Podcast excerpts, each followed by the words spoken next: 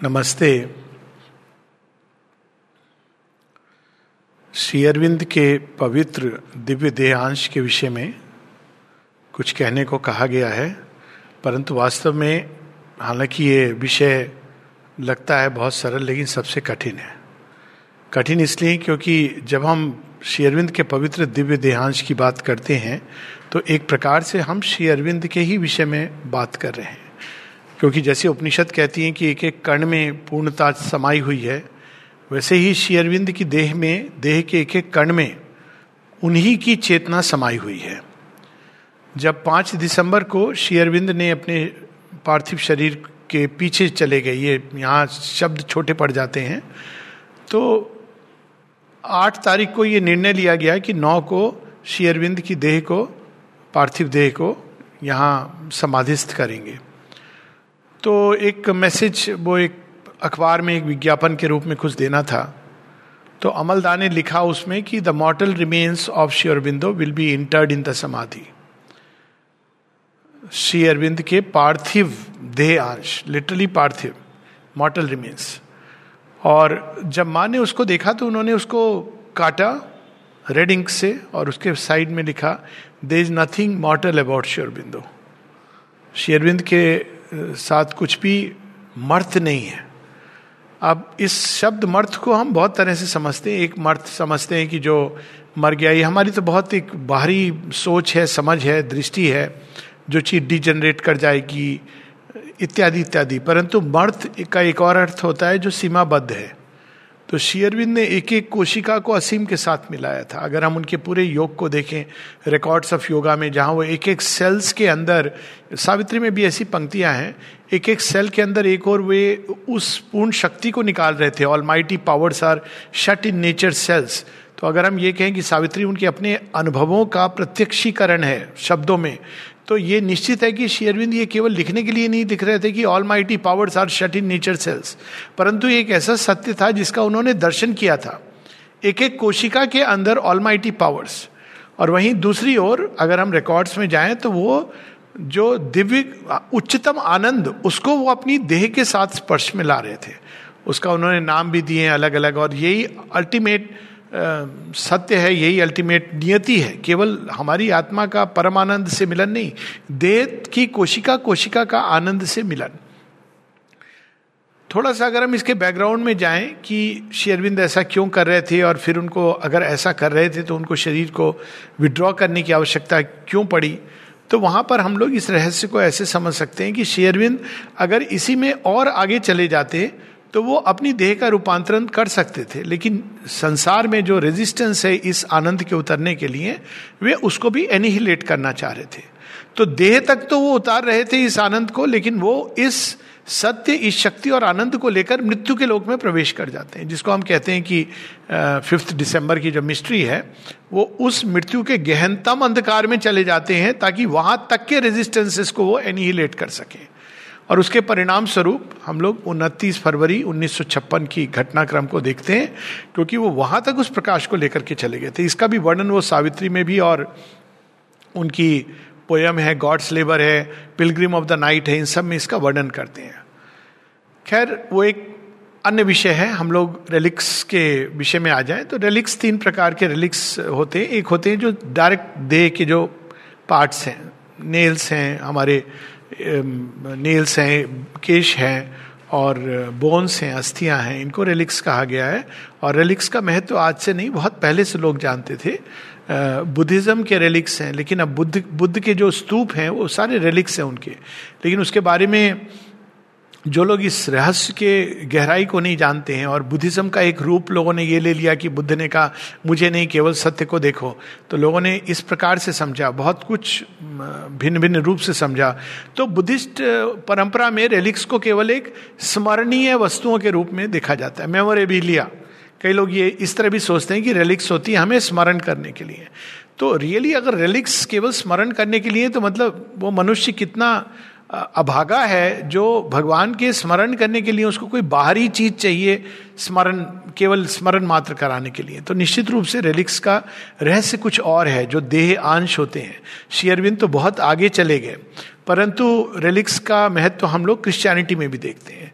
Christianity में ऐसे, ना केवल क्राइस्ट के तो रेलिक्स हैं ही, परंतु कुछ उनके संतों के जो रेलिक्स हैं, जिनके बारे में हम देखते हैं कि सेंट फ्रांसिस के और कई जगहों पर, उनके अंदर जो चमत्कारी शक्तियाँ होती हैं। शेरविंद सीमा चमत्कारों को इस तरह से नहीं प्रकट करते थे या विश्वास करते थे इसमें, लेकिन ये फैक्ट है कि रिलिक्स के अंदर जो शक्तियाँ होती हैं, इसका उद्घाटन होता है और कई लोगों ने इनका अनुभव हुआ है। तो क्रिश्चियनिटी में कई चीज़ें, श्राउड हम देखते हैं जो जीसस क्राइस्ट का कपड़ा था या कप ऑफ़ क्राइस्ट उसी प्रकार से बुद्धिज्म में रैली, जब चुनते हैं अगले लामा को तो वो किस प्रकार से करते थे कि पिछले दलाई लामा की कोई वस्तु होती है और जो बच्चा आएगा, एक पहचान ये होगी कि वो उस वस्तु को ठीक पहुँच जाएगा और उसकी ओर आकर्षित होगा। यानी कोई चीज़ होती है जड़ तत्व के अंदर जो सोखती है चेतना को और उसके अंदर रखती है। और अगर इसके हम हिस्ट्री में जाएँ, हिस्ट्री मतलब केवल एक हॉरिजॉन्टल हिस्ट्री नहीं, बल्कि वर्टिकल हिस्ट्री तो मैटर का जो सबसे प्रारंभिक रूप है वो आकाशीय तत्व है। और वो प्राइमरी कंडीशन है मैटर की, और उसको प्रकट ही भगवान अपने अंदर से करते हैं। क्यों करते हैं? वो इसलिए करते हैं ताकि वो अपने आप को मैनिफेस्ट कर सके। तो मैटर का जो प्रकटन हुआ आकाशीय तत्व के रूप में, जो वाइब्रेशन के रूप में और जिसकी जो इंद्रिया जो उसको ग्रहण करती है, वह है श्रवण इंद्रिया। साउंड वाइब्रेशन जिसको वो श्रवण करते हैं तो वो फ़र्स्ट कंडीशन है। और वो मैटर को प्रकट ही किया भगवान ने स्वयं को प्रकट करने के लिए। मैनिफेस्ट करने के लिए, अभिव्यक्त करने के लिए। लेकिन उसके आगे पंच तत्व की अगर हम उसको समझें ठीक से, जो बहुत सुंदर है और अद्भुत है, सत्य भी है मॉडर्न फिजिक्स के रूप में भी तो उस प्राइमरी कंडीशन को मैटर को मॉडिफाई किया जाता है, क्योंकि अगर वो केवल वो एक तरंगों के रूप में फैलता रहेगा आकाशीय तत्व में तो उससे कोई भी ठोस चीज़ नहीं बन सकती है। तो वे तरंगे आपस में ही घात प्रतिघात करती हैं और वहाँ से हम लोग एरियल एलिमेंट विंड वायु तत्व प्रकट होता है। लेकिन उसमें भी ठोसता नहीं है। ठोस थोड़ा सा लाने के लिए अग्नि तत्व प्रकट होता है, जो प्रकाश और उष्मा को लेकर पकड़ने की चेष्टा करता है, उन तरंगों को एक रूप दे, आकृति देने की चेष्टा करता है। लेकिन वो भी ठोस आकृतियाँ नहीं होती हैं तो उसमें जलीय तत्व आ जाता है। जलीय तत्व क्या है? अट्रैक्शन एंड रिपल्शन और इस तरह से धीरे धीरे हम देखते हैं कि अब जो मैटर हम अनुभव करते हैं, उस दिशा में चीज़ें जा रही हैं। और अंत में वो शक्ति जो उसको ठोस रूप में बाँध देती है। द अर्थ एलिमेंट तो इस प्रकार से मैटर बनता है। लेकिन प्रत्येक लेवल uh, पर उसको रिसीव करने के लिए कोरेस्पॉन्डिंग कोई इंद्रिय है। तो जो प्रथम स्पंदन है उसको रिसीव करने के लिए श्रवण इंद्रिय है। जो द्वित है जो एरियल एलिमेंट वायु का तत्व है उसको रिसीव करने के लिए टच होती है। इसलिए हम लोग टच को ग्रॉस टच समझते हैं। लेकिन आप देखो टच वायु कहते हैं ना पवन का झोंका। स्पर्श करके चला गया। इवन फ़िज़िकल लेवल पर यह होता है। तो टच जो होती है, वो रिसीव करती है उस स्पिरिचुअल वाइब्रेशन को और वो कैरी करती है एक स्थान से दूसरे स्थान तक, या उसके अंदर वो संग्रहित करती है। और अब चूँकि हम इस पर बात कर रहे हैं, हालाँकि ये डायरेक्ट अब रिलिक्स से संबंधित नहीं है, लेकिन चूँकि हम इस पर बात कर रहे हैं तो हम इसको कंप्लीट कर लें। तो जो अग्नि तत्व है तो हमारी आँखें जो लाइट को ग्रहण करती हैं। फिर जो जल तत्व है, वो स्वाद के रूप में जिह्वा और जो लास्ट में पृथ्वी तत्व है, उसको स्मेल घ्राण शक्ति। तो ये पंच तत्व, पंच इंद्रिया का खेल है। तो मैटर के अंदर, चूँकि मैटर बना ही स्पिरिचुअल वाइब्रेशन को रिसीव करने के लिए मैनिफेस्ट करने के लिए तो हम जाने ना जाने जड़ एक ऐसी चीज़ है जो लगती जड़ है, लेकिन जड़ के अंदर बहुत सारी अद्भुत चीज़ें हैं कि एक बार उसके अंदर कोई चीज़ चली जाती है, प्रवेश कर जाती है। शुरू में वो प्रवेश नहीं करने देगा कोई नई चीज़ को, लेकिन एक बार उसको स्वीकार कर लेता है तो वो छोड़ता नहीं है। इसलिए कहते हैं ना, जड़ बुद्धि जड़ बुद्धि एक बार कोई चीज़ को पकड़ लेती है तो छोड़ती नहीं है। जड़ बुद्धि का लक्षण क्या होता है कि उसने बड़ी मुश्किल से समझेगा। लेकिन एक बार कुछ समझा है तो अब आप उसको शिफ्ट नहीं कर सकते, क्योंकि वो उसके अंदर पूरी तरह ठोस रूप में समा गई है। श्री अरविंद इसका उदाहरण बड़े सुंदर ढंग से कहते हैं, कि उपनिषदों में बताते हैं राइटिंग्स में कि यदि कोई योगी किसी तलवार को उठाए तो उस तलवार को देख करके, स्पर्श करके, वो जान सकता है कि इस तलवार से तीन सौ वर्ष पुरानी भी तलवार होगी तो वो जान सकता है कि इस तलवार से क्या क्या घटित हुआ था। निश्चित रूप से ये शेयरविंद का स्वयं का अनुभव होगा, क्योंकि वो इतना ऐसे बताते हैं कि इतनी 300 वर्ष पूर्व किसी ने टच किया है। तो उन्होंने निश्चित रूप से ये उनका अपना अनुभव रहा होगा। और इसीलिए हम देखते हैं, एक फ़िल्म आई थी अशोक, उसमें वो तलवार फेंक करके फिर वो जैसी तलवार को उठाते हैं तो उनके अंदर ये प्रवेश करने लगती हैं चीज़ें, कि मैं भी एक वायलेंट किंग की तरह एक एम्पर बनूं। तो ये सत्य, एक अकल ट्रूथ है मैटर का। कि कोई चीज़ स्पर्श करती है तो वहाँ रह जाती है। और इसी के आधार पर एक पूरा जगत है अकल्ट जगत, जिसके बारे में हम नहीं जानते अकल्ट कमर्स माता जी इसको कहती है वाइटल फ़िज़िकल इंटरचेंज यहाँ तक वो कहती हैं, शेरविंद के पत्र हैं इस तरह से, तुम किसी से हाथ मिलाते हो तो तुम्हें पता नहीं चलता है, लेकिन तुमने कई चीज़ें तुम्हारे हाथ के अंदर आ गई हैं और तुम्हारे शरीर के अंदर प्रवेश कर रही हैं। और तुम्हारे अंदर से कई चीज़ें अंदर में जा रही हैं। तो अब कई बार लोग नमस्ते की बात करते हैं भारतीय परंपरा में। मैं समझता हूँ इसके पीछे ये सब विज्ञान भी था। ये केवल एक सिंबॉलिक सत्य नहीं था कि नमस्ते हमने यहाँ से। लेकिन हम जब हाथ मिलाते हैं तो एक इंटरचेंज होता है। एक अलग लेवल पे वाइटल फ़िज़िकल लेवल पे, जो कोई ज़रूरी नहीं कि अच्छा हो। अधिकतर जो लोग योग की दिशा में बढ़ रहे हैं, क्योंकि उनकी चेतना परिवर्तित हो रही है तो जब वे हाथ मिलाते हैं तो वो काफ़ी कुछ लूज कर सकते हैं और काफ़ी कुछ चीज़ों को अपने अंदर में समाहित कर सकते हैं। इसलिए आश्रम का सबसे सिंपल तरीका है, छाती पर हाथ रख के यस सो आए मेरे हृदय की गहराई से तुम्हारे हृदय की गहराई।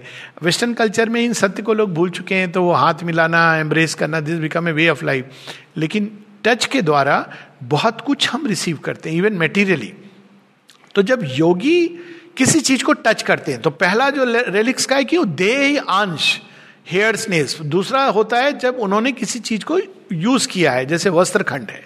ये सेकेंड लेयर है रेलिक्स के। जब माता जी की साड़ी है, या अब इसका एक मॉडिफाइड वर्जन भी है बाके बिहारी हो, वहाँ मैंने इसका तो अनुभव भी किया है। वहाँ पे वो श्री कृष्ण जी को स्नान कराते हैं तो जो रुई होती है जिससे वो पोछते हैं, वो रुई कभी कभी देते हैं आपको रिलिक्स के रूप में। स्वयं मैंने इस तरह से प्राप्त किए मैं मैं वहाँ से वापस जा रहा था, ले गए थे पर मेरा भीड़ भाड़ मंदिर सब अब अच्छा नहीं लगता है। भगवान की चारों तरफ़ ऐसे देख के एक विचार ये भी आता है कि अगर वहाँ नहीं जाएँगे, लोग तो कहाँ जाएँगे? पर खैर, मैं बाहर खड़ा हुआ था, इतने में एक पंडित आया, एकदम अंदर से पता नहीं क्यों आया, मेरे पास आकर के कहता है, वो लेख थाल खड़ा हो गया। तो मुझे अजीब सा लगा मुझे लगा कि अब ये पैसे मांगेंगे तो मैंने मैं इसके बिल्कुल स्ट्रिक्टली खिलाफ हूँ इन चीज़ों के। तो मैं खड़ा हो गया, मैंने कहा, देखिए, मैं प्रणाम कर लेता हूँ, दूर से। नहीं नहीं नहीं, फिर उन्होंने वो कॉटन का पीस लाके मुझे दिया। और उन्होंने कुछ नहीं लिया। He just did it and went away तो मानो कोई दैवी उससे प्रेरित होकर तो अब ये स्वयं का प्रत्यक्ष अनुभव है। इस तरह और भी कई जगह ऐसी चीज़ें हुई हैं जो चित्र माता जी बताती हैं। अब ये, उन्होंने तो रिलिक्स को एक कदम और आगे ले गई। थर्ड प्रकार के रिलिक्स होते हैं जिनको उन्होंने टच कर दिया। शेयरविंद इसको कहते हैं अपनी एक राइटिंग में नजराना। एक्चुअली कहते हैं कि जैसे नजराना, प्रसाद का पूरा कंसेप्ट यही है, नजराना, कि आपने उसको स्पर्श कर दिया और वो चला गया। अब प्रसाद ये नहीं होता कि खाया कि नहीं खाया, ये बहुत क्रूड सोच है कि भगवान ने खाया कहा है? ये खाया की बात नहीं होती, भगवान ने देख लिया और देख लिया, उन्होंने उन्हें स्वीकार कर लिया। और स्वीकार कर लिया, अब वो चीज़ जब कहीं पर जाती है तो वो भगवान का स्पर्श। अब ये स्पर्श होता है थ्रू दी आईज इनिशिएशन इस प्रकार से होता है। श्री अरविंद की जो बर्थडे की सेलिब्रेशन होती थी, थोड़ा सा हम लोग इसके विस्तार में जा रहे हैं, क्योंकि इसमें बहुत सारे डायमेंशन हैं सीखने के लिए। जब शुरू शुरू में बर्थडे की सेलिब्रेशन जब अमृतदा बताते हैं ये नाइनटीन, थर्टीन, फोर्टीन की बात है। तो बताते हैं कि श्री अरविंद आए और सबके थाल में, थाल नहीं थी, पत्तल परोसी गई थी, उसमें चावल रखे गए थे, साउथ इंडियन स्टाइल में जिसे खाना खाते हैं। और शेयरविंद आते हैं और सबके भोजन की ओर देखते हैं कुछ क्षणों के लिए। और देख के चले जाते हैं। तो ये एक तरीका होता है जिससे दृष्टि मात्र से चेतना को डाल दिया जाता है। Because eyes are a means जिसके द्वारा हम चेतना को डाल सकते हैं। तो ये पूरा एक जगत है। तो ये कह देना कि रिलिक्स केवल एक मेमोरी के लिए होते हैं। ये बहुत ही ठोस बुद्धि कि नहीं, वो तो इमोशनल व्यक्ति है, इसलिए उसको रिलिक्स को वो कहता है, वरना ज़रूरत नहीं है। क्योंकि एक वेदांत के कारण एक मिस अंडरस्टूड वेदांत। एक धारा आई जिसमें ये हुआ कि भगवान अंदर है, सब अंदर है, अंदर खोजना है, सुप्रीम अंदर है। तो अब ऐसे व्यक्तियों के लिए फिर मेरा उत्तर दूसरा होता है कि फिर आप ऐसा कीजिए, भोजन मत करिए, आप पानी मत पीजिए, आपको कुछ करने की ज़रूरत नहीं। फिर आप जैन महावीर जी की तरह करिए कि भगवान केवल अंदर है तो ये सबका त्याग कर दीजिए। लेकिन ये सब है, साधना जड़ के अंदर होती है। जड़ तत्व का आप महत्व देखिए। तो उसी श्रृंखला में ये तीन प्रकार के जो रेलिक्स हैं और एक चौथा जिसको मैं ऐड कर दूँ, दृष्टि के द्वारा, और एक पांचवा जो ऐड कर दूँ, जो माँ शेरविंद ने किया, ये अद्भुत चीज़ हुई है, ये इस युग की देन है, कि उनकी वाणी और उनकी फोटोग्राफ्स। और माँ से जब किसी ने शेयर जब शेयरविंद से किसी ने पूछा कि माँ आपकी माँ की फोटोग्राफ में ध्यान करती हूँ तो मुझे इतना क्यों अनुभव होता है अंदर में जाने का और साक्षात कांटेक्ट में आने का तो शेयरविंद कहते हैं because there is something which he puts in the photograph और माँ एक जगह कहती है कि it is not just an emanation it is me an emanation is not just कि मैंने निकाल के कुछ डाल दिया, मैंने स्वयं को उसमें डाल दिया उस चित्र के अंदर। तो अब देखिए, चित्र चित्र तो चित्र है। चित्र को माने हाथ में लिया, उसके ऊपर साइन किया। तो अब देख साइन फोटोग्राफ श्री अरविंद माता जी की सब रेलिक्स है। तो रेलिक्स आर नॉट ओनली अब जो देव अंश हैं, वो तो हैं ही, पर ये सारी चीज़ें रेलिक्स हैं। और शेयरविंद माता जी इसका कितना महत्व शुरू से जानते थे, ये केवल बाद में ऐसा नहीं कुछ लोग सोचते हैं परंपरा के लिए, क्योंकि जो प्योर वेदांतिन होते हैं, उनकी वही अवस्था होती है श्रृंगी ऋषि वाली कि पार्वती माता की कोई आवश्यकता नहीं है, शिव तो अपने आप में पूर्ण है। तो पार्वती माँ कहती हैं कि तुम तो तुम्हें तो ज़रूरत नहीं है मेरी। ठीक है, मैं अपनी सारी ऊर्जा तुमसे निकाल लेती हूँ। तो वो एकदम डस्ट की तरह नीचे फॉर्मुले स्टेट में चले जाते हैं। कहते ये मैं, मुझे क्या हो गया? मुझे क्या हो गया? बिकॉज़ सारी अभिव्यक्ति प्रकृति के थ्रू होती है। तो ये एक प्रकार की वेदांतिन धारा है जिसमें हम इसको भूल गए हैं। और ये कहने लगे हैं कि फोटोग्राफ केवल एक मेमोरी के लिए है, स्मरण कराने के लिए ऐसा नहीं है। हर एक इवन किसी की भी फोटोग्राफ माँ इस हद तक सचेत करती थी कि यदि तुम माँ शेरविंद के फॉलोअर्स हो तो लोग कोई और फोटोग्राफ लगा लेते थे तो even people have fallen sick बीमार हुए। और माता जी ने कहा है कि क्योंकि तुमने किसी और गुरु की फोटोग्राफ लगाई थी। अब यहाँ ये नहीं कहा जा रहा कि तुम इस गुरु को फॉलो मत करो, उस गुरु को फॉलो मत करो। किसी को करो, एक को पकड़ लो। पर एक बार एक को लो तो केवल उसी इन्फ्लुएंस को रखो अपने पास। क्योंकि जब इन्फ्लुएंस मिक्स होते हैं तो आप भिन्न भिन्न दिशाओं में पुल्ड होते हैं। तो इसके पीछे एक सेक्टेरियन आउटलुक नहीं है, इसके पीछे एक मैटर ऑफ़ फैक्ट स्टोरी है। और इसको हम जीवन में भी जानते हैं। अगर हमारे जीवन में दो लोग ऐसे जुड़े हों जो बिल्कुल दो अन्य दिशा में जा रहे हैं तो हमारी क्या हालत होगी? एक हाथ इधर जाएगा, एक हाथ उधर जाएगा। बीच में हमारा धड़ ना जाने कहाँ जाएगा। तो इसीलिए ये जितनी भी चीज़ें हैं, जड़ तत्व जिसका उन्होंने स्पर्श किया, जिसको उन्होंने पहना, उन सबके अंदर उनकी चेतना के अंश हैं। मॉडर्न फिजिक्स भी यही कहेगी कि एटमिक, हम सोचते हैं कि ये चीज़ यहाँ रुक गई। नहीं, यहाँ नहीं रुकी है। हर समय इसमें से एक आणविक ऊर्जा विकीर्ण हो रही है, जिसको किरलियन फोटोग्राफी इत्यादि में लोग पकड़ते भी हैं। और वो ऊर्जा आसपास के उससे मिलती जा रही है। एयर में मिलकर के चली जा रही है कहीं कहीं तो ये जो ऊर्जाओं का जो रहस्य है, जो जड़ तत्व के अंदर है, ये सत्य, माँ ये और अनेकों सत्य से जुड़े हुए रिवील करते हैं। इसीलिए अगर हम रेलिक्स के इतिहास में जाएँ तो कैसे प्रारंभ हुए थे? जब श्री अरविंद का कोई केश या नेल, जो नाखून जब चंपकलाल जी काट रहे होते थे तो एक बार कहीं गिर गया और वो ढूंढ रहे हैं सारे लोग मिलकर। और शेयरविंद ये नहीं कहते हैं, क्या है? नाखून है, रहने दो, बाद में कोई स्विप कर ले। ये हम लोगों की जैसे तरीका होता है ना अनकॉन्शियस कंप्लीटली अगर हम लोग मनुष्य के जीवन को देखें तो देखते हैं कि हम बिल्कुल अचेत जीवन जीते हैं। शेयरविंद मना नहीं करते हैं। देखते रहते हैं। ये नहीं कहते हैं कि अच्छा कोई स्वीपर होगा ले आए ले जाएगा नहीं देखते रहते हैं। इनफैक्ट शेयरविंद के रूम में कोई स्वीपर नहीं कार्य करता था। और उच्च कोटि के साधक जो स्वयं वेदिक ऋषि जिनके बारे में माने कहा है द्युमन भाई और उनको कहा गया था कि जब आप श्री अरविंद के कक्ष में आ, साफ़ करोगे तो आप अपनी दृष्टि उठा के श्री अरविंद को नहीं देखेंगे। पाँच वर्ष उन्होंने ऐसे काम किया ऐसे कार्य किया और एक बार भी उन्होंने नहीं देखा। क्योंकि वो अद्भुत है। शेयरविंद के रूम के बारे में माँ कहती है। रिलिक्स तो उनके दिव्य देयांश हैं। वो कहती है कि तुम क्या वहाँ खड़े होने योग्य हो? तुम जाना चाहते हो? क्यों जाना चाहते हो? तो माता जी से जब किसी ने पूछा कि शेयरविंद के रूम में मेडिटेशन करने के लिए क्या क्वालिफिकेशन होनी चाहिए? क्योंकि माँ ने कहा what has he done to be able to meditate in Shri Aurobindo room तो कहा, अब क्वालिफिकेशन क्या होनी चाहिए? तो माँ कहती he must have given something of himself to Sri Aurobindo ये मिनिमम है। क्यों? क्योंकि आपने अपनी ओर से एक संबंध जोड़ा है। ये नहीं कि भगवान को हम कुछ देते हैं तो हम कोई एहसान कर रहे हैं। नहीं, ये हमारे ऊपर भगवान एहसान कर रहे हैं।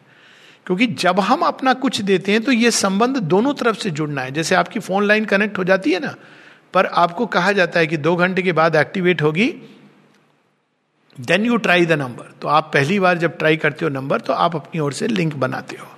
तो जब हम अपनी ओर से कुछ देते हैं तो ये हमारे ऊपर एक एहसान होता है भगवान का कि हम अपने आप को जोड़ रहे हैं। तो उसी चीज़ में शेयरविंद जब मुस्कुरा के कहते हैं कहते हैं कि फाउंड इट तो जब थोड़ी देर बाद उनको मिल जाता था तो बड़े खुशी खुशी तो ये चंपक लाल जी इनको जमा करते थे। और बाद में, और शेर माता जी शेरविंद का तरीका देखिए, वो कभी ये नहीं Champaklal very good you should keep them as relics क्यों? क्योंकि ये पॉसिबिलिटी को they don't want to entertain कि शेयरविंद शरीर छोड़ेंगे। लेकिन अगर ऐसा है तो उन्होंने रखा है। ठीक वैसे जब शेयरविंद की समाधि स्थल बनता है तो माँ ऊपर एक प्लेस रखती है। क्यों? If she has to go she use the word if I have to go तब वहाँ पर मेरा शरीर आएगा। तो इस प्रकार से, उसी प्रकार से समाधि स्थल की जगह उन्होंने पूरा क्लियर करवा के वहाँ पौधे रहते थे। तो इस दूरदृष्टा, दृष्टिता के साथ वो देखती हैं और वो सारे रेलिक्स रहते हैं। जहाँ तक मुझे स्मरण है, पहले जो रेलिक्स जाते हैं, वो 57 में जाते हैं 56 में सुपरामेंटल मैनिफेस्टेशन के बाद।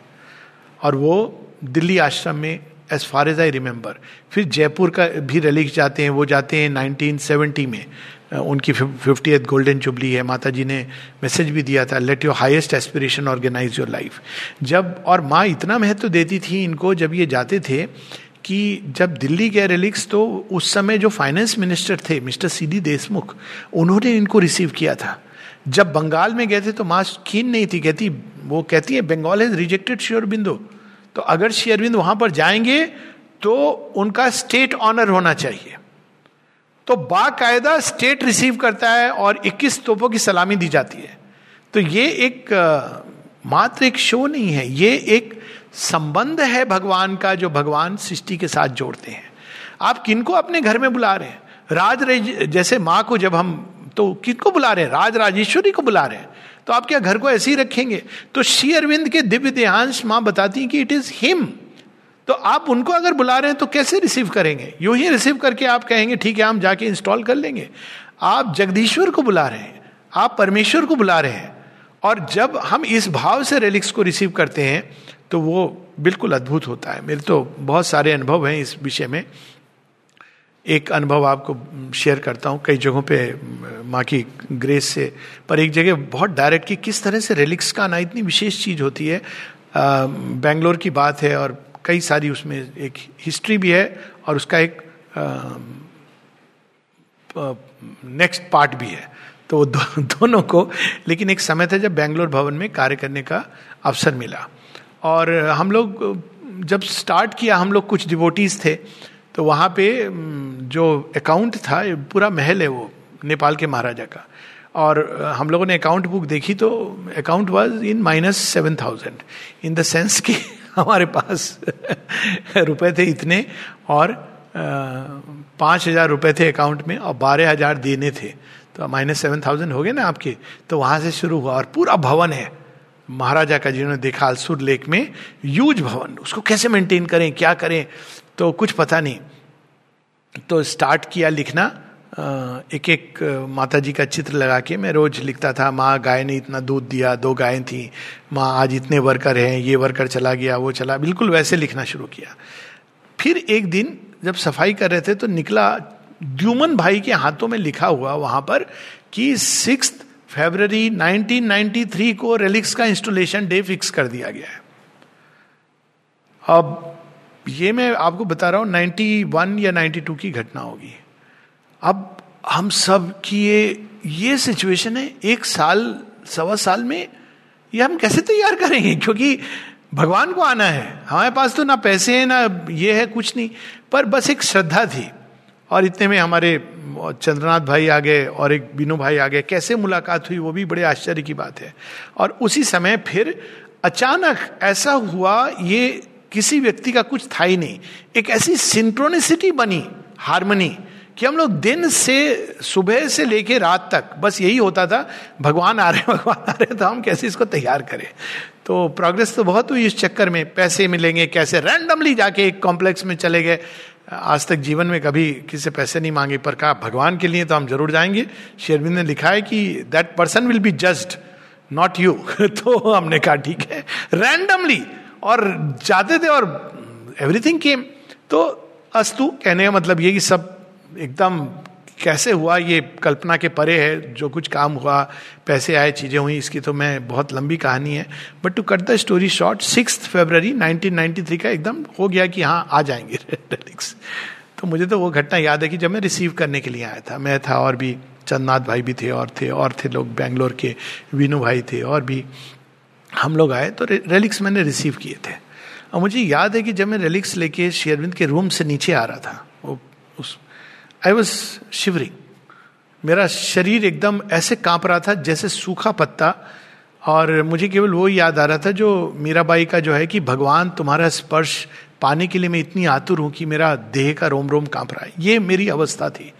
और ला करके फिर कैसे बैठा हूँ भूख प्यास सारी चली गई लोग रस्ते में कि, आलोक भाई, दे दीजिए, हम भी पकड़ लें। आप कुछ भोजन कर लीजिए।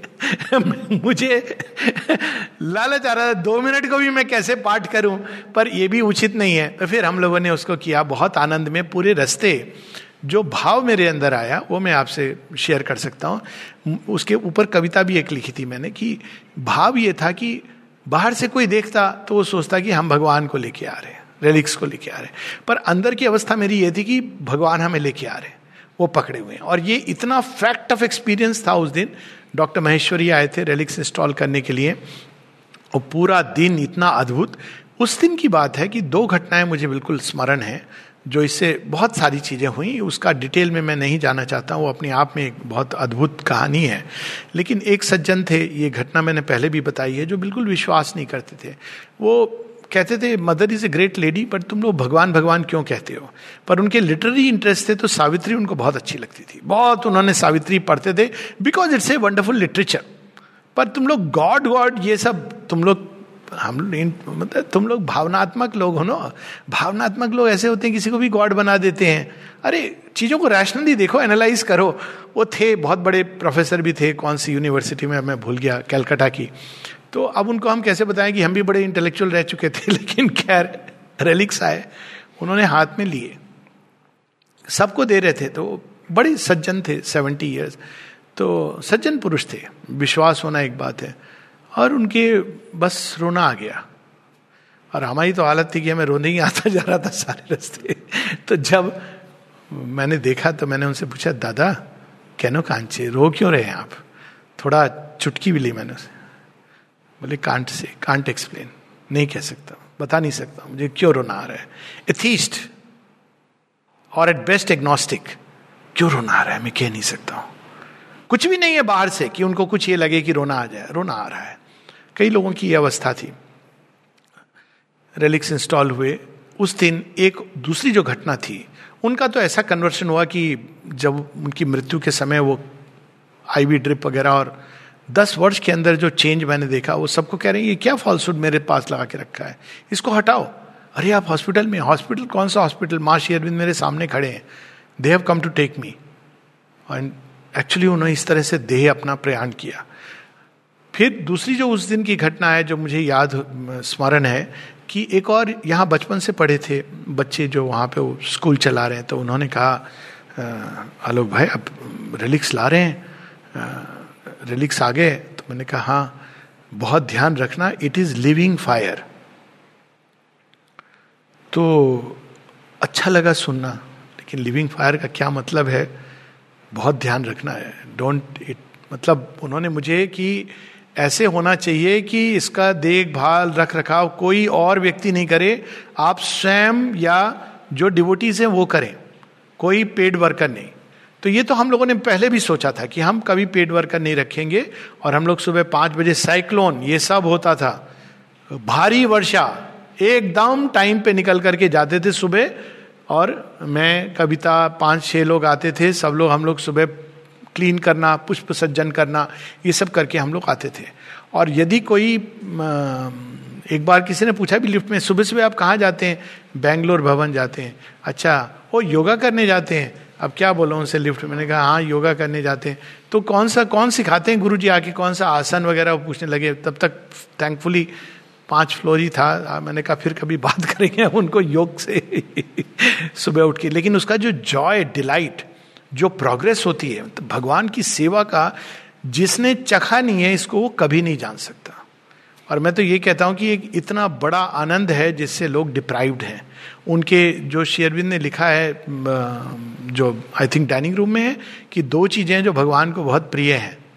और उनकी कृपा से दोनों का ही स्वाद चखा मैंने कि एक to clean is temple floors in silent adoration and second to fight for his victory in the great battle for the divine his divine consummation in humanity और इसका जो आनंद आता है, वो झाड़ू देने का, वो सब कुछ करने का, आप ये चीज़ घर में कर सकते हैं इस भाव से। बट जो भी हो, अहंकार की पकड़ इतनी होती है कि आप फिर भी जानते हो घर तो हमारा है। दे इज़ अ डिफरेंस और आई सपोज़ आश्रम के वर्क करने का यही मेन एक बहुत बड़ी बात है कि आप ऑटोमेटिकली सेल्फलेस वर्क क्योंकि आप जो भी कहो, ये भगवान का घर है माता जी शेरविंद का घर है, आपको यहाँ कोई रेवलेशन नहीं मिल रहा है। तो वो जो डिलाइट होती है इस सेवा का, वो एक बिल्कुल अलग है। ऑफ़ कोर्स एटीट्यूड होना चाहिए, वो करेक्ट तो उनकी बात जो उन्होंने कहा था, मुझे एक स्टोरी फ्लैश करी थी, पर स्टोरी आई गई, चली गई। स्टोरी ये थी कि यहाँ पे शेरविंद के हेयर्स आए हैं। और स्टोरी जो फ्लैश करी थी जब उन्होंने ये कहा था कि इट इज़ लिविंग फायर वो कहानी ये थी कि हमारे पुराणों में कहानी आती है कि जब शिव जी को पता चलता है कि माता सती ने आत्मदाह कर लिया है। आत्मदाह is not the right word किंतु is the sacrifice of the divine mother is more correct word यज्ञ वेदी में उन्होंने अपनी पुरानी देह को त्याग दिया है। नई देह लेके पैदा होंगी। तो क्या करते हैं शिव जी? पूरी सेना है। एक और दक्ष दक्ष प्रजापति की is the ruler of the world और साथ में स्वयं नारायण ने उनकी सुरक्षा करने का वाद प्रॉमिस किया है। शिव जी अपने एक केश, अपने एक केश निकालते हैं, उसको धरती पर फेंकते हैं, उसमें से वीरभद्र प्रकट होता है। वीरभद्र को संसार में कोई हरा नहीं पाया सिवाय एक योद्धा के, वो भी शिव जी का अंश था, जालंधर। नो बडी को डिफीट वीरभद्र। और वो आके जो महासंग्राम होता है, क्योंकि he is an ansh of Shiva Virabhadra is nobody else but Shiva himself उन्होंने केवल इस, ये एक रूप धारण कर लिया अपने रुद्र रूप में। जब आप रुद्र की बात करेंगे तो आपको वीरभद्र का वो सामने आएगा, जो उनके जो प्रमुख रुद्र हैं। तो शिव जी का रुद्र रूप ही है वो, जो वीरभद्र के रूप में प्रकट होता है। तो ये कहानी मेरे आई, चली गई। लेकिन उसके बाद रिलिक्स इंस्टॉल हो गए, बहुत आनंद आ रहा है। उसके बाद के जो कुछ घटनाक्रम हुए, जिसकी मैं नहीं कर सकता चर्चा, लेकिन उसमें मुझे पता चला कि what it means to touch living fire ऐसी प्योरिफिकेशन की प्रोसेस शुरू हुई है उस दिन से कि वो, मानो, समाप्त होने का नाम नहीं लेती। वो एक ऐसी अग्नि है प्योरीफाइंग फायर जो आप टच कर लोगे तो आप रुक नहीं सकते हो आधे रास्ते में कि भगवान, बहुत प्योरिफिकेशन हो गया, इस, अब बस करें। इस जन्म के लिए। द ब्यूटी इज़ कि आप कहते हो और करो। क्योंकि आपको पता है कि इसी से आपको डिलाइट जो जो स्वर्ण हमारे अंदर छिपा हुआ है, वो इसी के द्वारा निकल करके बाहर आएगा। तो रिलिक्स आर यज्ञ वेदीज वो एक यज्ञ वेदी है लिविंग यज्ञ वेदी है, जहाँ भी रिलिक्स हैं। और उसको हमें इसी प्रकार से ट्रीट करना है कि यज्ञ वेदी है। आश्रम में भी जो शेरविंद की समाधि इसको हम कह सकते हैं महायज्ञ वेदी है। जैसे निरोधा ने बताया कि उसमें जो लपटे निकलती हैं चारों तरफ़ फैल रही हैं। तो जितने भी रेलिक्स सेंटर हैं, वो रेलिक्स कोई प्रेस्टीज का इशू नहीं है कि हमारा रेलिक्स सेंटर है। नहीं, वो एक यज्ञ वेदी है यही चीज़ मैंने जब अमेरिका रेलिक्स गए, उसके बाद भी एक ऐसा कुछ चक्रवात चला जो अभी तक नहीं थमा है, क्योंकि वो एक और प्योरिफिकेशन प्रोसेस है। जहाँ जहाँ अयोध्या की हमने बात की है, पहले भी कि अयोध्या में रेलिक्स गए छह महीने के अंदर, आप देखते हैं कि बाबरी मस्जिद गिर गया। उसका इतने वर्षों के बाद अब समाधान निकला है। पटियाला में रिलीज़ के पंद्रह दिन बाद 700 टेररिस्ट ने सरेंडर किया। उसके बाद दैट मूवमेंट वाज ओवर और जहाँ जहाँ रिलिक्स गए, वहाँ की अपनी कहानी है। उसके विस्तार में मैं नहीं जाना चाहता हूँ, क्योंकि वो अपने आप में एक पुराण है। किंतु इसमें कोई दो राय नहीं कि जहाँ भी भगवान के रिलिक्स गए हैं, दिव्य देहांश, उनके अंदर क्या है? वो केवल भगवान के केश या नेल्स नहीं है, या टूथ नहीं है। वो भगवान की ही चेतना शेयरविंद माता जी की चेतना जड़ तत्व के अंदर समाई हुई। मतलब वो कभी विलुप्त नहीं हो सकती। मन प्राण से अनुभव फेड हो सकता है। आप सुबह बहुत अच्छा लगा, आपकी अंत चेतना में पीस का अनुभव हुआ। बाहर निकले, दोपहर हुई, थोड़ा धूप कड़ी हुई, पसीना आया तो पीस भी बह गई उसके साथ। ये हम लोगों की बस मन के अंदर एक इल्यूमिनेशन आया। मैं सबकी बात नहीं कर रहा हूँ। एक समय आता है जब ये चीज़ें रियलाइज़ हो जाती हैं, तब वो सिद्ध रहती हैं। मन के अंदर एक अद्भुत इंसाइट आई इल्यूमिनेशन आया। सुबह में, शाम के समय तक वो इल्यूमिनेशन जैसे जैसे उधर रात हो रही थी, वैसे वैसे अंदर में, अंधकार में विचार आ रहे थे। ये स्पिरिचुअलिटी में ये दिन और रात, लेकिन एक समय आता है जब ये चीज़ें समाप्त हो जाती हैं। इसकी बात मैं नहीं कर रहा हूँ, लेकिन एक प्रारंभिक स्टेज में। लेकिन जड़ तत्व के अंदर कोई चीज़ जो चली जाती है, वो विलुप्त नहीं होती है। वेदों में एक बहुत अद्भुत बात कही गई है कि दो जगह पर आपको इंटेग्रल ट्रुथ मिलेंगे। एक है अल्टीमेट सुप्रीम रियलिटी और दूसरा है मैटर के अंदर। इसलिए आप देखते हैं कि मैटर के अंदर से सारी संभावनाएँ निकलती मैटर के अंदर छिपे हुए हैं। तो ये दो जगह पर संपूर्ण सत्य है। और अगर कोई चीज़ जड़ तत्व तो ग्रहण कर लेता है तो वो फिर समझिए कि सेंचुरीज के लिए एटलीस्ट इफ़ नॉट मिलेनियम्स वो उसमें से नहीं निकलेगा। इसीलिए जो लोग भी कुछ सीखते हैं, जैसे टाइपिंग कहा जाता है ना डूइंग इज़ रिमेंबरिंग आप याद करके सीखिए, देखिए कितना मुश्किल है। लेकिन आप करके सीखिए, कुछ समय के बाद वो ऑटोमेटिकली हो जाता है। सेम विद ड्राइविंग एवरीथिंग जो चीज़ जड़ तत्व के अंदर चली जाती है। वो छाप बहुत मुश्किल होती है और इसीलिए जो यौगिक जीवन है, उसमें ये सब चीज़ों का कहा जाता है कि यहाँ तक कहा गया है कि किसके घर तुम खाना खा रहे हो? मुझे, कई बार लगता था जैसे यंग, आप इंटेलेक्चुअल एनालिटिकल माइंड ये सब दकियानुसी बातें हैं कि अरे, किसी के घर खाना खाया, इससे क्या हो गया? अब छुआछूत का ओरिजिन ये था। वो नहीं जो हमने बाद में बना दिया। चेतना से इसका संबंध था। इसका संबंध किसी बाहरी चीज़ से नहीं था। ये एक रियलिटी है कॉन्शियसनेस की। अगर आप नहीं जानते हैं तो ये कुछ इस तरह की बात है कि मैं मुंबई में कहीं भी चला जाऊँगा इवन अंडरवर्ल्ड डॉन्स के यहाँ, वहाँ जाके कहूँगा, भैया, आपके पास ये सामान है। Surely will give you saman but आप को साथ में ले जाएगा। ये फैक्ट्स हैं लाइफ के। तो उसी प्रकार से भोजन का तो मुझे ऐसा अनुभव हुआ था एक बार कि जहाँ किसी के घर पे ऐसे भोजन किया और इतनी मेरी तबीयत खराब हुई। बाद में पता चला कि वो बहुत ही डिसऑनेस्ट मीन्स थे उसके। तो एक, ये इंपॉर्टेंट भोजन इज़ अगेन एक स्पर्श आपका उसमें है। तो ये, इसका अर्थ ये नहीं कि हम लोग बहुत ज़्यादा रिस्ट्रिक्टिव हो जाए। ये मतलब नहीं है। लेकिन हम जो भी करें, खुली आँख से करें। जब भी कहीं ऐसे स्थान पे कोई स्पर्श है चीज़ों का तो हम पूरे सचेत होकर करें। ये भारतीय परंपरा में ये चीज़ है। रिलिक्स तो दूर की बात है। ये तो लिविंग रामेश्वरम, जिनके बारे में जया देवी ने कहा he is the living Rameshwaram पर हमारे तो घर में हमने देखा कि बचपन में मूर्ति पूजा होती थी, राम जी की। हमें विश्वास नहीं था इतना मूर्ति पूजा वगैरह में, लेकिन पिताजी करते थे। चंदन लगाते थे, वस्त्र वो करते थे। उन वस्त्रों के अंदर कोई चीज़ होती थी।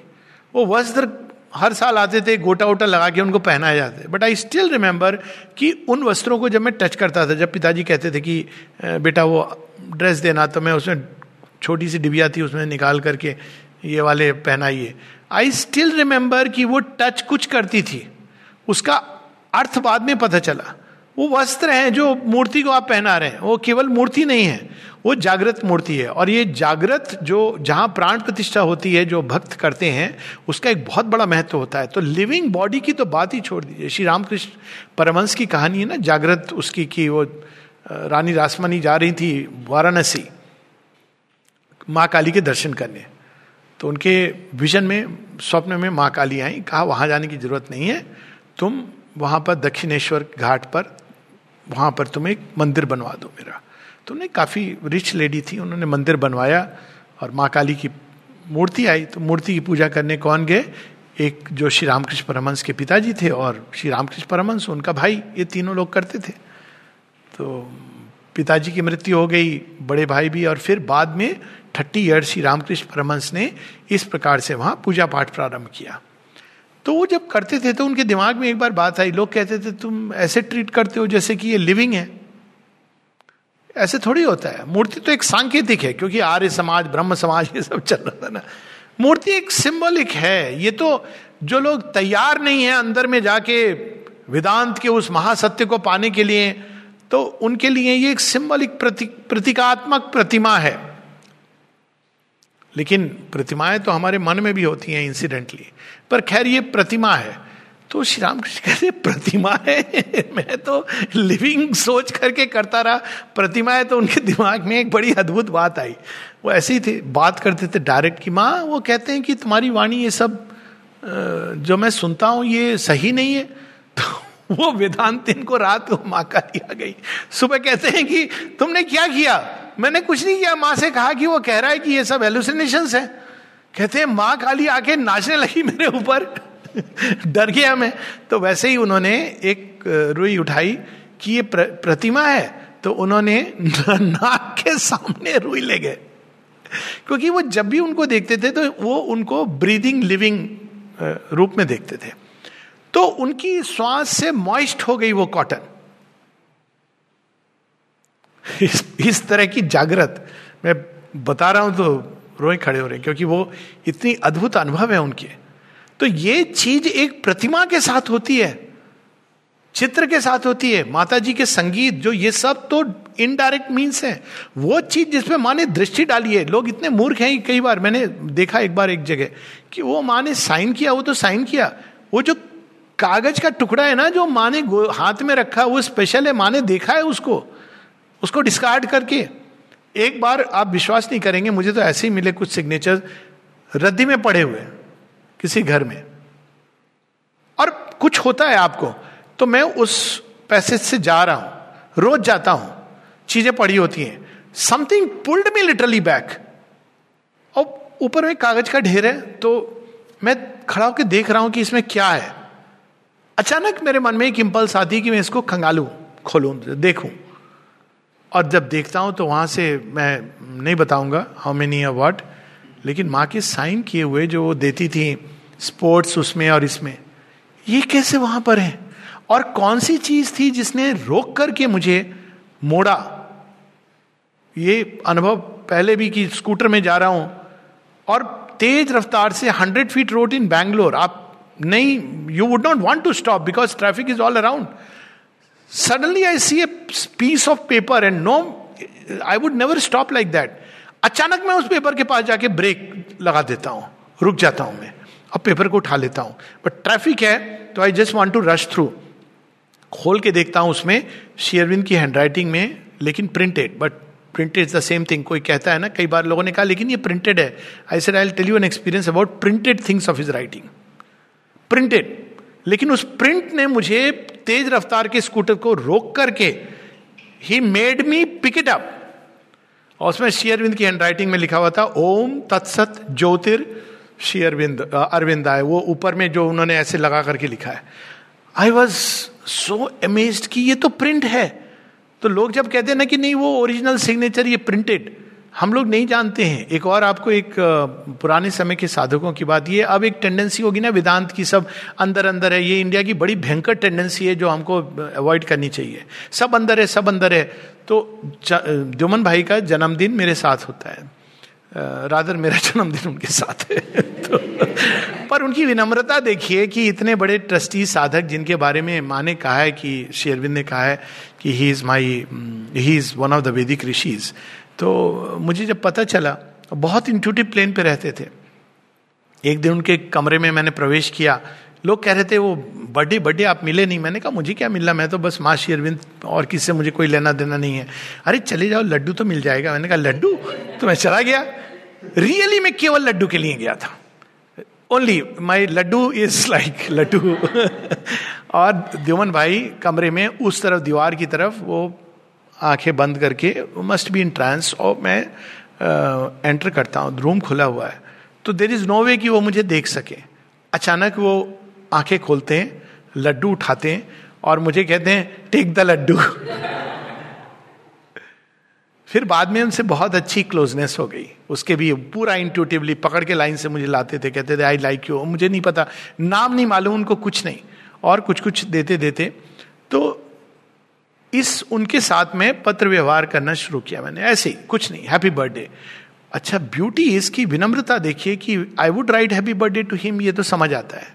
He would also write happy birthday तो एक बार मुझे याद है कि मैंने न्यूज़पेपर से कटिंग करके सीमा का एक चित्र था, जिसमें सीमा के सिग्नेचर भी थे। मतलब वो लेकिन प्रिंटेड ऑन न्यूज़पेपर मैंने वो सिग्नेचर नोटिस नहीं किया था। कोने में थे सिग्नेचर और मैंने उस, मैं उसके कार्ड बनाता था तो कार्ड बना करके मैंने सुंदर सा उनको भेजा बॉन फे थ्यूमन भाई ऐसे करके। उनका जो रिप्लाई आया वो चौंकाने वाला था। उन्होंने कहा I was so happy to receive a picture of the mother with her signature on it so rare to see these days तब मुझे स्मरण आया कि ये ये साधक है। ये जो हमारा अब आइडिया हो गया ना, साधना का बहुत ही we should learn from them कि कैसे उन्होंने एक एक जब भगवान को प्रेम करते हो, सावित्री में क्या लाइन है? But I have loved to the body of my lord और तब अगर हम इस इस चीज़ को तो पहली चीज़ रेलिक्स क्या करते हैं? हमें अंदर बिकॉज़ वो भगवान का स्पर्श है। हम लोग कहते हैं, भगवान अंदर है। हाँ बहुत सही बात है, भगवान अंदर भी है, लेकिन केवल अंदर नहीं है, बाहर भी है। ये भी सत्य है। लेकिन अंदर आपको जाना है, ये एक चिरंतर सत्य है। लेकिन आपकी बाहरी चेतना तो बंधी हुई है। सेंसेस तो सेंसेस के रूप में जाएँगी। तो आपकी बाहरी चेतना जब स्पर्श प्राप्त करती है भगवान का तो वो एक ऐसी चीज़ के शौक में आती है, फिर वो उसको ढूँढने लगती है। क्योंकि उसने टच प्राप्त किया, देखा तो कहती, अरे, मैं तो ये ढूंढ रही थी, कहा मैं किन किन चीज़ों में उलझी थी? And then your consciousness turns inward क्योंकि वो रेडी हो गई है। तो पहली चीज़ इनसे क्या प्राप्त होती है? हमें टच भगवान का दर्शन, भगवान के साथ एक होना, ये हम लोगों की अल्टीमेट योग का लक्ष्य क्या है? To become one with God traditional yoga में soul becoming one with God Sri Aurobindo के योग में your mind body life everything becoming one with God यही, अब एक लाइन में अगर आप पूछे तो क्या अंतर है? ट्रेडिशनल योग में आपकी सोल भगवान के साथ एक हो जाती है, जहाँ से वो जहाँ उसका ओरिजिन है। इस योग में केवल सोल वन हो गई, फिर what of on what dead bank of the eternal ये तुमने अपना मिशन इम्पॉसिबल तो लेकर के वहाँ से आए थे? यही तो था ओरिजिनल मिशन इम्पॉसिबल कि हमें नेचर को भी करना है। ओहो, हो अच्छा। तो शेयरविंद के योग में सोल आपकी एक हो गई। You realise you are in eternal portion of the divine mother for ever वो एक फिक्स्ड हो गई आपके अंदर। तब आप माइंड लाइफ हार्ट बॉडी सब पर काम होना तो they also must become one with God तो अब ये जो स्पर्श मिलता है यहाँ से प्रारंभ होती है एक यात्रा और लौट कर वहीं आएगी प्रारंभ कैसे होती है भगवान से एक होने के पहले आप बाहर से कांटेक्ट में आते हैं किसी भी व्यक्ति के साथ आप प्रेम करते हो तो पहले ऐसे थोड़ी कि अपने आप को ही प्रेम हो जाता है कोई ना कोई रूप में आप कांटेक्ट में आते हो तो चूँकि हम इंद्रियों में रहते हैं तो पहले भी बिकम कम इन कॉन्टैक्ट तो उसमें चित्र हैं वाणी है, ये स्पर्श है। It helps us to prepare our consciousness कि हम इस अंदर में जा सके। और धीरे धीरे धीरे इनका हम सहारा लेते हुए, ये सहारा केवल एक रिमेम्बरेंस का सहारा नहीं है, ये रियल सपोर्ट सिस्टम से हमको अंदर आने के लिए। और फिर हम धीरे धीरे अंदर जाते हैं, क्योंकि ये हमारी बाहरी चेतना को प्रिपेयर कर देते हैं, और वो टच मिलती है, देखते हैं हम श्रवण, मनन इन निधिध्यासन इनके द्वारा हम धीरे धीरे अंत में चेतना पूरी अंदर, इंद्रियों से निकल करके अंदर जाती हुई अंतकरण अंतकरण से अंदर आत्म तत्व के अंदर और फिर उस डोर से डिवाइन को प्राप्त करती है। फिर जब हम बाहर आते हैं, अब आप परिपूर्णता चाहते हो। आप चाहते हो कि नहीं, अब इंद्रियों में ही भगवान आए। तो आप कैसे करोगे? ये ये टच कैसे प्राप्त करो वो कैसे होगा? By the repeated contact of our matter with divine matter the embody divine's matter Sri Aurobindo एक जगह कहते हैं ना, जब निरुद्धा ने उनसे प्रश्न किया, कहते हैं कि आपके अंदर अगर देह रूपांतरित होगी तो उससे बाकी मैटर को क्या लाभ होगा? कुछ इस तरह का प्रश्न है। तो शेरविंद कहते हैं कि इतना तो तुम मानोगे कि मेरे अंदर भी थोड़ा मैटर है। और ये मैटर एक्सटेंड करता है सबके साथ। तो अगर ये सच है, वो मतलब ऑब्वियसली सच है तो आप एक टच करते हो तो उस मैटर के अंदर जो स्पंदन है वो आपके अंदर आते हैं। ये एक इनर ट्रांजैक्शन है, आपके शरीर में आते हैं, आपके मन में आते हैं, प्राण में आते हैं।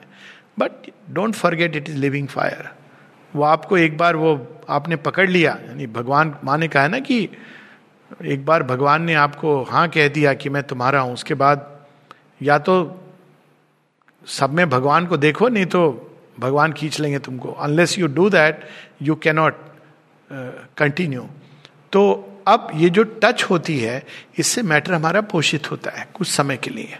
शुरू में लोग महर्षि अरविंद के फिजिकली नियर चले जाते थे। अब आपको फ़िज़िकल बॉडी के लिए स्थूल इंद्रियों को कैसे टच मिलेगा? तो ये जो रेलिक्स हैं रेलिक्स में मैं अब यहाँ पर सारा वो बता रहा हूँ, क्योंकि सबके पास शायद ऐसा ना हो सौभाग्य, परम सौभाग्य, इसको सौभाग्य भी नहीं कह सकते हैं। ये केवल दैवी कृपा, उनकी अहत्व की कृपा, कि उनके पास कोई हेयर या नील, कोई स्ट्रैंड हो उनकी सेल्स का, बॉडी का तो वो तो बहुत ही अद्भुत कृपा है। तो यदि वो है तो वो जहाँ भी हैं तो वो एक अग्नि है लिविंग फायर है, जो माँ ने कहा कि नथिंग इन बिंदो इज़ मॉटल तो अब आपने वो अग्नि धारण कर लिए, वो अग्नि तो नहीं शांत होगी। आप शांत हो सकते हैं। क्योंकि एक बार वो टच मिल जाता है, उसके बाद it is the touch of the imperishable तो ये तो एक है। पर अगर वो नहीं भी है तो साइन किया हुआ कुछ है। माता जी का साइन किया हुआ। शेयरविंद बुक्स हैं फोटोग्राफ्स हैं, कुछ उनका टच किया हुआ। वस्त्र खंड है। ये सारी चीज़ें इवन उनके कमरे में कोई चीज़ गई, जिसको उन्होंने देखा, या कमरे तक पहुँची उसको क्या कहते हैं? नजराना। श्री अरविंद के बेड पे रख। के अभी भी है ना, लोग, कई लोग नहीं समझते इस चीज़ को। उनको लगता है ये तो एक, अब ये एक रिलीजन बन गया है कि कोई चीज़ भेजो श्री अरविंद माता जी के बेड में रख के दे देते हैं।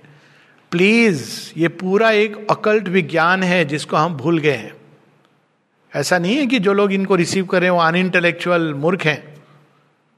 लेकिन वो जानते हैं इस चीज़ को कि श्री अरविंद माता जी के बेड पर जहाँ श्री मा, माता जी की चेतना उसके एक एक कण में व्याप्त है जब वहाँ पर कुछ क्षणों के लिए कोई वस्तु रख करके आती है तो वो फिर वस्तु नहीं है वो प्रसाद है। कुछ समय पूर्व में एक बच्ची का बहुत सुंदर अनुभव। ये जो चीज़ कई बार जो इंटेलेक्चुअल माइंड नहीं समझ पाता है बच्चे जो रिसेप्टिव है ना फट से समझ लेते हैं। तो एक पुस्तक गई वहाँ माता जी के बेड पर रख करके वापस आई। अब वो बच्ची कह रही है कि आपको पता है, ये पुस्तक कितनी स्पेशल हो गई है। आप सोचो, ये माँ के बेड पर रख करके आई है। माँ के बेड पर एक चींटी भी अगर पहुँच जाए तो उसका भाग्य कितना अच्छा है हम लोगों के भाग्य से। How fortunate is the and ये क्या कि इस सत्य को कैसे कौन जान सकता है? और ये अच्छा इसको एक एक प्रमाण भी है इसका, बहुत सुंदर। ये, मैं तो वैसे इमोशनल हो जाता हूँ जब गिलहरियों को देखता हूँ, वो चढ़ करके सनफ्लावर खा रही फिर लोग भगाने आते हैं तो मुझे थोड़ा अजीब भी लगता है। खैर, वो एक अलग बात है। पर आपको एक जॉर्ज वैन रखेम ने एक बड़ी अद्भुत कहानी, अपना एक अनुभव बताया है, जो मुझे बहुत सिग्निफिकेंट लगा। तो बैठ के एक अवस्था होती है ना, योग में कभी कभी आप डाउन द डम्स होते हो, क्या है, क्या कर रहा हूँ मैं, क्यों हूँ फोर्सेस का प्ले होता है। तो वो अचानक ये भाव से कि मैं क्या कर रहा हूँ, क्या नहीं कर रहा हूँ। इतने में वो देखते हैं कि एक पास में, समाधि के पास की बात है, एक कीड़ा रेंग रहा है। तो उनके मन में एक इम्पल्स आती है और वो एक पत्ता है ह्यूमन इम्पल्स लेकर के ना जाने क्या होता है। वो कहते हैं कि आई डोंट नो वाई वो कीड़े को लेकर के वो बस समाधि के ऊपर उसको ऐसे ही ऑफ़र करके चल पड़ते हैं। तब उनके दिमाग में एक थॉट आता है, जो उनके पूरे इस अवस्था को काट डालता है। जैसे प्रकाश कौनता है। कहते, देख, इस कीड़े का भी ये भाग्य है कि ये वहाँ तक पहुँच सके। तू तो एक मनुष्य है। इस कीड़े का भी ये भाग्य ये थॉट कहाँ से आया? उन्होंने ये सोच के नहीं किया। It was directed by the divine directly to give an example इतना पावरफुल कि उसके बाद वो कभी भूल नहीं सकता कोई व्यक्ति कि कीड़े का भी एक सौभाग्य देख कि किस तरह से ये वहाँ तक पहुँच गया भगवान की गोद में। तो तू तो एक सचेतन मनुष्य है। तू क्यों परेशान हो रहा है? चिंता कर रहा है। तो ये टच जो भगवान की है कहीं पर भी। अब आश्रम के अंदर सारा आश्रम की महत्व क्या है? लोग कई बार पूछते हैं कि भाई, आप इंस्टीट्यूशन तो मैं कहता हूँ कि मुझे इंस्टीट्यूशन एक अलग चीज़ है। इंस्टीट्यूशन का मुझे कम से कम व्यक्तिगत रूप से I have never been attach to any institution क्योंकि हर एक इंस्टीट्यूशन एक फ्रेमवर्क में ऑपरेट करता है जो दिव्यता के, कभी भी दिव्यता तो इन्फिनिट है। तो आप कभी भी किसी भी डिवाइन बींग को, यही की बात नहीं कर रहा हूँ इंस्टीट्यूशन में बाँध नहीं सकते। और अगर आप प्रयास करोगे तो ये व्यर्थ होगा। तो इंस्टीट्यूशन एक अलग चीज़ है, उसका अपना एक ऑर्गेनाइजेशन है, उसका अपना एक जगह है, स्थान है। I am not going in to that लेकिन तो लोग कहते हैं, फिर आप क्यों आए? मैंने कहा, मैं तो समाधि है महर्षि अरविंद की, कमरा है महर्षि अरविंद का। अच्छा तो वो तो आप आके विज़िट कर सकते हैं, विज़िट कर सकते हैं। वॉक इन विज़िट वो भूमि प्लेग्राउंड में, जहाँ माँ ने कितने बार चरण रखा है, ये कहा मिलेगा? आप कहीं पर भी रहिए। ये तो परम सौभाग्य है कि आप चले गए, वहाँ आपने टच कर लिया।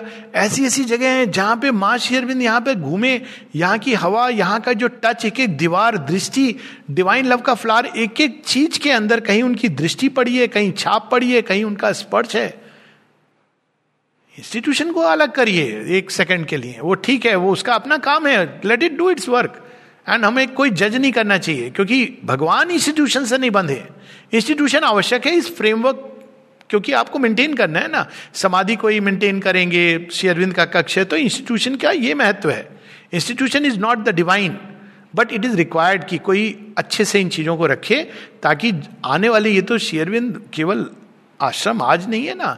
नलनीदा कहते हैं कि जब तक एक भी व्यक्ति के अंदर फेथ होगा, और उसकी नीड होगी, तब तक इट हैज़ टू कंटिन्यू तो ऐसे लोग चाहिए रख रखाव जो उसका फ्रेमवर्क है ऑपरेट कर रहे हैं। लेकिन वे जो उस ऑपरेटिंग सिस्टम के अंदर या बाहर जो वैल्यू करते हैं कि वो स्पर्श का अर्थ क्या है, वो पार पा जाएँगे। तो आप इस प्रकार से देखिए कि कुछ लोग हैं जो मेंटेन करते हैं, आप समुद्र के आसपास खड़े हैं, पर कुछ हैं जो छलांग लगाते हैं, जो एंजॉय करते हैं। तो रिलिक्स हैं रिलिक्स सेंटर भी हैं, पर हम एक आइडल स्पेक्टेटर की तरह भी हो सकते हैं। लोग आते हैं, आश्रम में क्या है, वहाँ क्या लिखा है एक बार अमल किरण से किसी ने पूछा कि टी शर्ट मिलती है यहाँ? मेरे से भी एक बार कोई उठ पटांग चीज़ पूछी थी किसी ने। तो अब करते हैं लोग, ये भी एक तो रिलिक्स हैं, लेकिन इस, आपके अंदर ग्रहणशीलता होनी चाहिए ओपननेस ये नहीं कि आप जा रहे हैं अच्छा बहुत अच्छी बात है, या केवल एक हारेलिक सेंटर है। वो एक यज्ञ वेदी है, और जब हम यज्ञ वेदी के पास जाते हैं, साक्षात जहाँ भगवान विद्यमान है तो हमारा क्या भाव होना चाहिए? ये हमें सदैव स्मरण रखना चाहिए, क्योंकि वो यज्ञ वेदी हमें प्योरीफाई भी करेगी, और अगर हम तैयार हैं प्योरिफिकेशन की प्रोसेस के लिए तो आनंदित होंगे। और अगर हम तैयार नहीं हैं तो भस्म हो जाएँगे, क्योंकि वही अग्नि, एक जगह शेयरविंद की लाइन है between the slayer and the saviour fire he bore the stroke of that which saves which slays and saves तो रेलिक्स उसी प्रकार के हैं कि अगर आप तैयार नहीं हैं और आप अपने अहंकार से जी रहे हैं, मैं ही हूँ सब कुछ तो वो परिणाम उसका, क्योंकि आप कहा, जितने अधिक आप नज़दीक जाते हो, भगवान की उतनी अधिक ज़िम्मेदारी होती है। हमारे शास्त्रों में लिखा है कि आप पुण्य तीर्थ में आपको पाप नहीं करना चाहिए। ऑफकोर्स पाप पुण्य को बहुत एक डिफरेंट कनोटेशन है योग में, मैं उसमें नहीं जा रहा हूँ। क्योंकि जब वहाँ आप करते हो तो उसका जो परिणाम होता है वो वज्र की तरह होता है। क्योंकि वहाँ ये रक्षा देवता करते हैं। रिलिक स्थान से हम आँखों से नहीं देख पाते वहाँ कितने देवगण आते होंगे जो ये सत्य को जानते हैं। और जब हम इस भाव से अप्रोच करते हैं श्रद्धा के साथ, कि यहाँ तो वो अग्नि प्रज्वलित है जो हमको कहीं नहीं मिल सकती है। और केवल इस भाग, यज्ञ में क्या चीज़ यज्ञ को चाहिए? आपका आत्म उत्सर्ग देर इज़ नथिंग एल्स क्या मिलेगा ये डिसाइड वहाँ डिवाइन करते हैं। आप पहले, आप दीजिए, देखेंगे भगवान। हो सकता है कि आपने वहाँ पर एक तृण दिया हो, लेकिन भगवान के लिए उस तृण का मूल्य लाखों रुपए से अधिक हो। क्योंकि भगवान इससे नहीं देखते हैं कि आप धन के मूल से। वो भाव का मूल, चेतना की सुचिता, अभिप्सा की सत्यनिष्ठा, इसको देखते हैं। तो हो सकता है कि आपने एक पुष्प वहाँ रखा और अपना जीवन अर्पित कर दिया।